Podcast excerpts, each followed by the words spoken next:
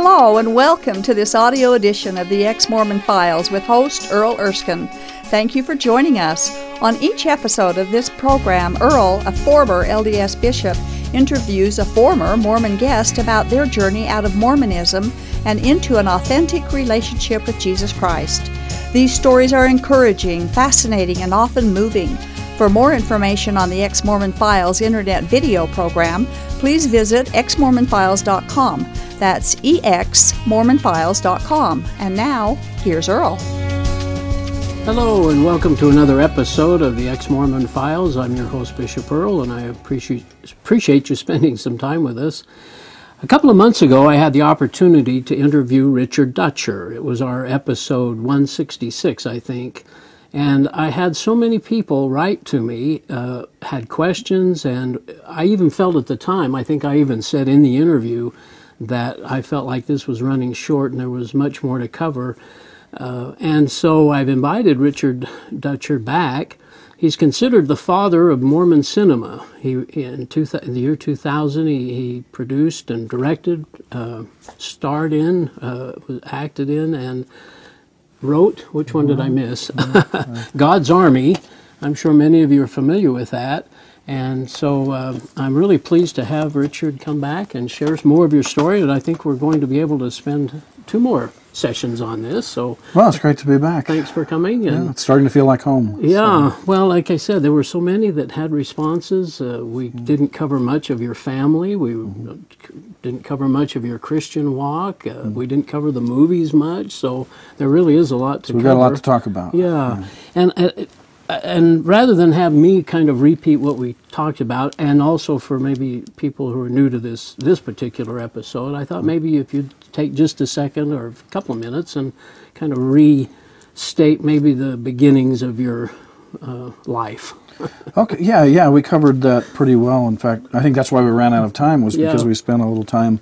So I think you know anyone who's interested in. Uh, some of those formative things, I think. Uh, well, they are interesting because they develop, they give us a perspective right. of where right. you've come from and why right. you're where you're at. So right, we covered the uh, you know childhood uh, Pentecostal and Baptist. Yeah. Um, I like the thing that came out about Pentecostals couldn't go to movies. Right, and so uh, here here you become a movie director. yeah, yeah, that's there's, there's movies. That's, that's an interesting twist. Yeah and um, and then my mother marrying a Mormon man when I was seven, and then uh, being baptized, and uh, yeah. we covered all of that BYU years, and and well, that. we got you through your early years, and you rebelled right. a little bit. Oh, you were yeah, always study studious. Yeah, you always liked to yeah. read.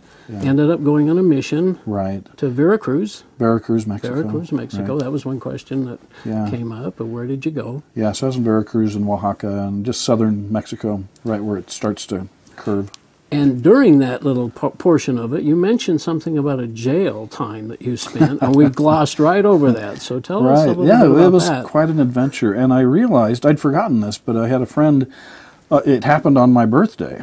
It was my um, twentieth birthday yeah. that I was. Uh, I was in the city of Oaxaca, and I had only been in the mission field for a month, maybe maybe a little more and walking down the street one day in Oaxaca, right downtown, with my um, Mexican companion, and suddenly a man just came up and pulled his gun and said, "Come with me." And so, oh my goodness, I did, of course, and my alone? companion, oh, my companion was with me, and of yeah. course, and so we, and he took me immediately to to the jail and made my companion go away because he wasn't being arrested, and and then took me in and booked me and did the whole thing. Um, and and the the the reason I was arrested was because I was a missionary. There's there's a law in Mexico that you can't be a foreign-born minister. If you're going to be a minister of religion in Mexico, you have to be a Mexican citizen. Oh.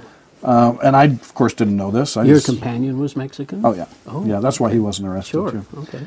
Um, and so I was thrown in jail, and uh, it was everything you would expect a Mexican jail to be. I can't. I don't even want to go into yeah. the description because yeah. because uh, I don't want viewers to turn off the the show. But it was about twelve of us stuck in a big concrete room oh. with a cold night, uh, the first night, very cold. One toilet that didn't work in the corner. Oh boy. and uh, but but the the fun part about it was was everyone was so um, and I was being led around at gunpoint, you know, and everyone everyone was so horrified by this. And I was enjoying the experience. to me, it was like, well, I'd rather be doing this new. than tracting, you know, than knocking on doors. I mean, heaven's sakes, I'm a, Yeah. am a, uh, I'm being imprisoned for the the gospel's sake. You That's know, it's right. like I was feeling like like the apostle Paul, and it was like this is awesome. After the first night, it wasn't so awesome. How long were you there?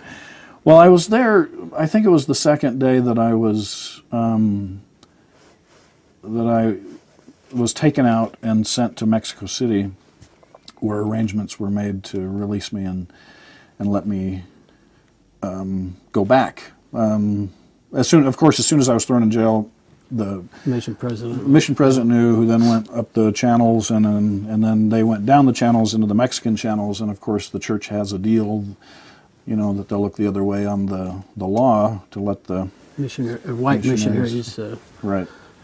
oh. And I, you know, which I thought I, I, I thought that was strange. It was like, so this is illegal what we're doing, and Yeah. but okay, well, and then I was sent back. You know, they made the they slapped whatever hands needed to be slapped or paid whoever needed to be paid, and I was sent back into a tiny village, remote village, Oh. where I was allowed to be a missionary as long as I didn't wear my name tag. Really? and- well, this was true then of all Caucasian missionaries. right. Oh, interesting. but but that's that story, and it, it was it was actually. Uh, um, oh, well, the funny part was, of course, the other inmates didn't. They, they didn't. They asked me what I was in for, and I was I, I'm a missionary, and they said a missionary who did what, you know. Yeah. And they were all, you know, we had a rapist and some burglars and and you know drunks, and it was Yeah. just and, and it was interesting because they were very suspicious of me until, of course, when the members all heard that I was in jail, they started to bring food. And I Oh. had started to fast as soon as I went in. I thought that was the appropriate thing to do. Yeah. And so when they would bring food, I would just share it with the other inmates. And so I was suddenly became the most Very, popular, very popular person. person in the jail. And uh, but yeah, there was no and had a man teach me how to sleep because there were no blankets or pillows, and so he taught me how to use some newspapers that had been brought, how to insulate it top and bottom, yeah. just so you know. Um, and then I used the Book of Mormon for my pillow, and it was quite an experience. It was Wow. Okay, well, that t- tells us what the uh, jail experience was. That's that's fascinating. Well, I, I was surprised they didn't have those kinks worked out by now, but yeah. Anyway. well, that was a while ago, maybe. yeah. So you come home and uh, you start at BYU. You have a leadership scholarship, as I recall, and you ended up in Right. films, though. Right. Had you always wanted to be a director, a writer? Absolutely, yeah. As, as I mentioned in the other show, when I was seven years old, I saw my first film, John Wayne and the Cowboys, and it was immediate. it, it was huh? like I was hooked. You and, just knew that's what you. and I didn't know what it was really. I didn't know how to do it. All I knew was that whatever that was, I wanted to be a part of it. And so Yeah. that was I was, you know, as you're going through high school and college, of course, uh, people are always trying to lead you towards something Yeah. else, something more practical. So teachers would tell me that I should be an attorney or a surgeon or whatever, and but I always was like, no, no, I'm I'm going to make movies. I want to make movies. And So you graduated in '88 from BYU, and then you are you married at this point? Did you get married right right before I uh, graduated, I? Jordan River Temple? married You ended up with seven children, seven children. uh-huh. and uh, you, but before that, you go to uh, California, right? Or right after '88, you go to Right after uh, '88, yeah, we Yeah. yeah. in '89, I believe it is. We we packed up and went to. California Los Angeles. to start making films. That's right. Yeah. Now, um, God's Army comes out in 2000. I know you worked on another project before that. Right, girl crazy. Girl Crazy, okay. And you said that from that that you really hoped that anyway, you didn't want to uh, you wanted to be doing something important. Right, You're nothing spend that much trivial. time and- right, it's it's Yeah. Yeah. Had you always wanted to do a, a Mormon based no. kind of what you'd come out of BYU with? No, no, not at all. In fact, I didn't. You know, it didn't occur to me until um, after the experience of Girl Crazy when I was, you know, real or thinking maybe I was going to have to give up filmmaking because it wasn't consistent with the way I wanted to live my life and the kind of father and husband I wanted to be, and uh, it's a really hard decision. And then one day I was reading through the LA Times and I saw, I started to notice that there are all these films made for the black community, the Indian community, the, you know, Oh. the gay community. Okay. And I, and I was thinking, well, and I was frustrated because I thought, well, why, why does every other community have films, but Mormons don't have films? And it just clicked, you know, it was just an immediate light coming on. Yeah. And so at that point, I, I realized that I wanted to tell my faith experience, my particularly Mormon experience through film, Yeah. And uh, that's where that Now, for anybody that's seen this, of course, they know the characters are in it, but a lot of this comes from your personal experiences, either from you or yeah. what you experienced. No, very much so. I, uh, I, when I first had the concept that making films for a Mormon audience or about the Mormon experience would work, then I had to come up with a story, and so it took me a couple of shots of trying to figure out what it was, and then uh, you know thinking of telling the story of being a Mormon missionary, which of course only a You'd Mormon missionary really right. knows what that's Right. like. Yeah. Um, but it was fascinating because I was venturing into new territory, and so I kept, you know, I wrote a few versions of the script, and it was, you know, it was what it was. Yeah. And finally, my my wife, she read a, a ver- the latest version of the script, and she said it's good, but there's just not enough of you in it, and it that made a lot of sense to me. And so then I went back and readdressed the entire stories and all of the characters, and and put my own experiences and my own um, stories, my own life stories, into those characters. And Yeah. so people, you know, they think maybe that I identify most with the character that I played. Um, but that's not really true. I mean, the character that I played was kind of where I was at that time in my life spiritually, but I took myself and experiences and placed them into other characters. So the the main character, um, Elder Allen, his home life is very much w- like what my home life Oh, was. okay. The experience that the um, African American missionary talks about in Carthage as a young man, that was my experience as a young man. And so, you know, I went through and I just, um, and it made all the difference. It was like suddenly the script came alive and these people were real, and and then I had a movie. You know. Oh, well, that's neat. And you were active all this time. I mean, you were Yeah. active, your family active, and Right, so tell yeah. us about the Carthage experience.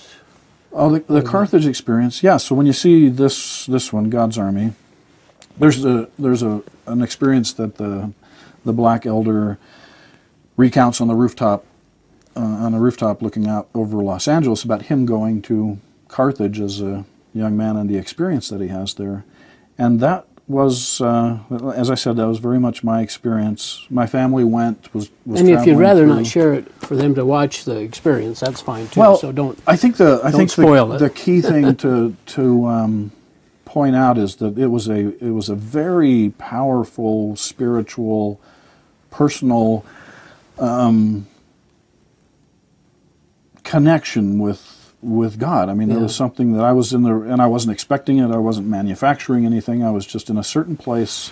My heart was open in a certain way, and um, and I felt this brush with the divine, and it was so overpowering to me that I was I was 14 years old, and I was in the Carthage jail, and I just I didn't I'd never felt anything like this before, and so I'm weeping. I mean, I'm just like weeping and weeping, and my brother, is, who's a very he's he's more uh, jaded and cynical than I was. He's just looking at me like I don't know what's going on there. um, but co- a- having that experience and not really knowing what it is, and it was something that I had to I had to think about when I left Mormonism because it was it was such a real and powerful and genuine experience that I couldn't deny that it happened. Right.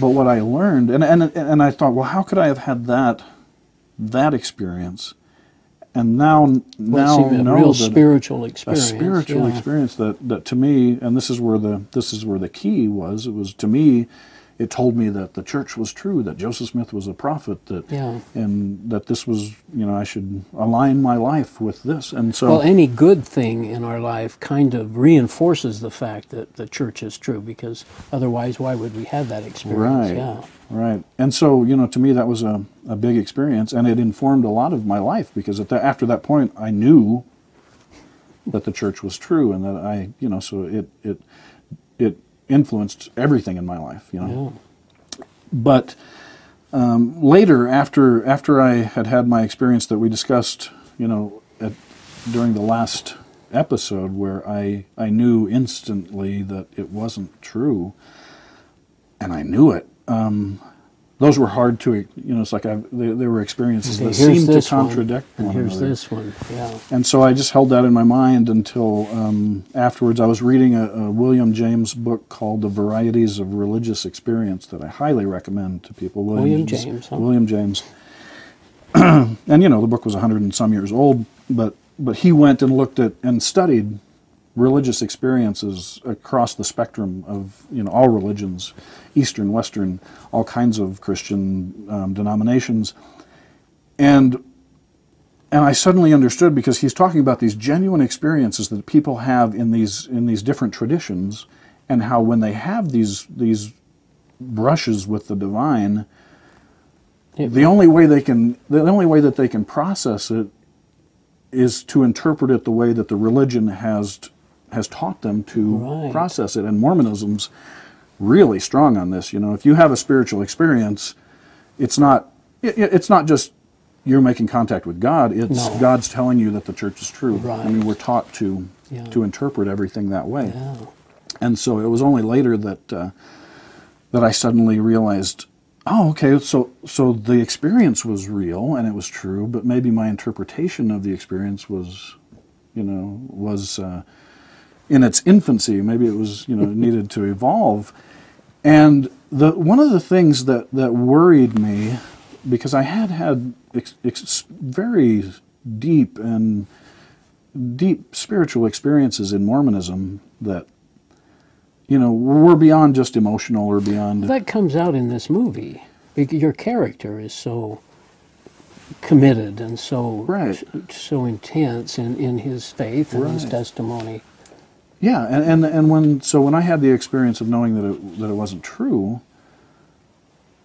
there was a part of me that was like was worried that I would be cut off from these experiences, you know, with God. Or, yeah, yeah, yeah, and and it it worried me a lot, you know, because I thought now is my life going to be filled with you know the doubt and the and the sadness of having lost this, and and then the uh, I had this remarkable experience where my wife and I were just visiting Washington D.C. Yeah. Just as on a vacation um, after the filming of Falling, I believe, and we went to the Lincoln Memorial, which I'd never been to before, mm. and. Uh, we, we walked up and there were other people around, of course, and but we were in front of this magnificent sculpture, uh, the Abraham Lincoln seated sculpture, and something about that place, and, and looking at the, the words of, I believe it's the Gettysburg Address that are etched in the, in the marble or the stone all, all around. And I had this, this, the surging of what I would have previously called the spirit. You know, I would have just said, that's, that's the spirit, uh, something outside of me touching me. And I recognized it, and I was surprised because this was the strongest I had, you know, the Spirit had visited yeah. me in a, in a while, and um, and I and I and that's when I finally understood that all those experiences were genuine. They were real. They were, and that they were, you know, often I started to think of when these experiences happened. It's when I was was when I was blessing someone, when I was, you know, putting my hands on someone's sure. head to heal them or right. comfort them or or um, or in prayer or, or and I and I, I realized you know this being in this environment with the Lincoln sculpture and realizing that my soul was reaching towards something higher and when I was I suddenly realized I realized what it was you know it was this you know it was my soul rising up and something you know or feeling brushing again brushing the divine brushing yeah. the um, but something between you and God. Right. Yeah. Right. And in this case, not proving that the church was true. Right. Or putting it in the context of what you were saying with William right. James. Right. Yeah. Yeah. It didn't make me come out and think, well, now I have to become, you know, a Lincoln historian. Lincoln follower or something. right. It, it, but it, uh, it made me understand that uh, that that the divine was still there and that I still had access to it and Yeah. and that I still believed in all the virtues that uh, that make life so much more beautiful and noble and that are Christ-like, and yeah. Yeah, Well, I had that same thing. I had given a lot of blessings and had had spiritual experiences, and I guess I I had to deal with them too. I guess in coming out, and and I I really did f- again feel that like you did that they were relationships with God or that their experiences mm. directly between me and God had nothing to do with religion Right. or with the church. It didn't necessarily prove the church true, but I would have said that then. Right. Well, of course, this proves the church is true, but it wasn't. It was just a, like you say, a brush with the divine, which is wonderful. And right. Well, obviously, when a when a Catholic, when a fourteen-year-old Catholic boy has a brush with the divine, he does it does. He doesn't think, well, that means Mormonism's true. no, exactly. He might have the same experience, but he says Right. no, Catholicism's true. Exactly, Or something. exactly, Oh, yeah. Interesting. And I think that's a, actually a very important thing because as I look at the Christian community and I see all this interfighting between them because everyone believes, you know, they're having genuine spiritual experiences as a Lutheran or, or Yeah. as a Baptist, and they're, you know, interpreting that to mean that The Lutheran, Lutheran's true. their camp is Yeah. the true camp, the camp that God approves of, and the other camp is wrong. And and, and I, I I think that's it would be wonderful if people started to understand this that even you know that any human being can have this experience, and uh, Yeah. and every human being has that relation has a relationship or at least a potential rela- well a relationship with God um, and maybe a potentially a mutual relationship with God where Yeah. where they actually acknowledge him as well Now, this came out in 2000. Your experience that you talked about last time when you, and, and give us that just real briefly. You were on the bed and, yeah I was, it was after prayer I was uh, I had some things on my mind and I I uh, had felt like I was doing everything that I could do not perfectly of course I you know yeah, I I would fail, of course, as we all do, and, and get back up again. But I felt like I was in a good place and felt like I, I wanted to know what God wanted me to do next, what my Father wanted me to do next. And and in prayer, I uh, for the first time in since that experience in Carthage when I was 14, which answered the question as far as I was concerned. For the first time, I asked myself, what if it's all not true? And, it, it, and that may sound like a simple question, but to actually ask it with an openness of mind, I hadn't done that in a long time because the answer it, it had been answered. Sure. But when I did it uh, anew, is that a word anyone's used in the past hundred years? Um, I knew. when I did it anew, um, I I had a um, the only way I can describe it is people talk about hearing a voice, and I know it wasn't a physical voice, and and it, and uh, that's the only that's just trying to find words to explain it. Explain but there was a communication that came from the deepest part of me, a part of me that I had never accessed before. That that, but it seemed like a very clear voice, my voice from the deepest part of me that said, "Well, of course it's not true." And it was such a shock to me Yeah. that that I that that was the, it was 30 seconds before I had been a believer and 30 seconds and at that moment I knew that I I could not believe again. I just knew that it wasn't true. I just knew it, you know.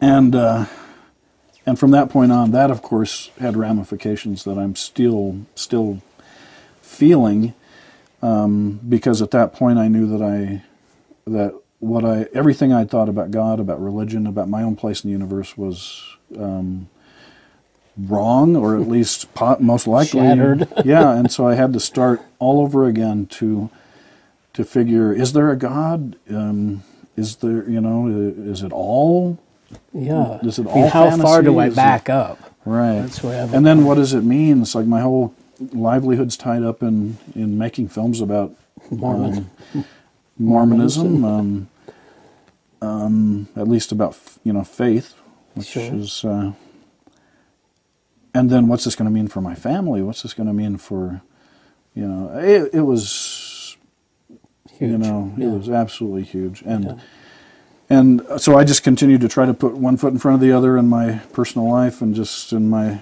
business life and just continue to, till I could process it to, to make sense of it all. And it was very much like a death. I think that's the, it, it was like, there wasn't a joy in it. There wasn't a, a relief in it. There wasn't like, oh, good, I don't have to pay tithing anymore. Nothing like that. It was, uh, it was absolutely like,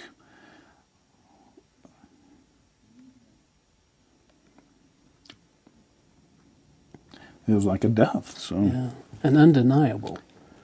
yeah, yeah, it's something that wouldn't come back, but that's a death that you didn't understand. That um, It sounds like you've been sensitive to the spirit for your whole life.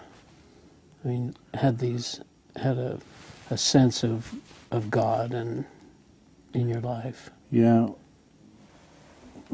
I, I, I think I had a hard time as the concept of God became formed in me. Yeah. Um, I think we talked about. I don't think. No, actually, we didn't. I remember my, my Pentecostal youth because I was a, I was a very young boy. Yeah. I think I was seven when when we were taken out of that community.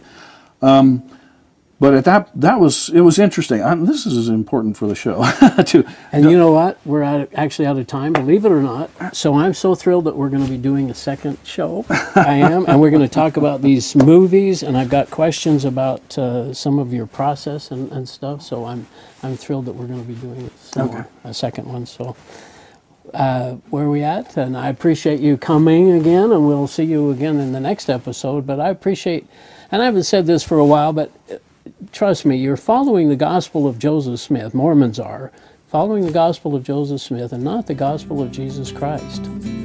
See ya. This has been the audio edition of the Ex Mormon Files. The Ex Mormon Files is a production of Main Street Church of Brigham City. For information about this program, including past and current video episodes, please visit exmormonfiles.com. From there, you can also download audio episodes of this program. If you have an ex Mormon story you would like to share, we'd love to hear from you. Please write us at contact at exmormonfiles.com. Thank you for listening, and we hope you'll tune in again soon.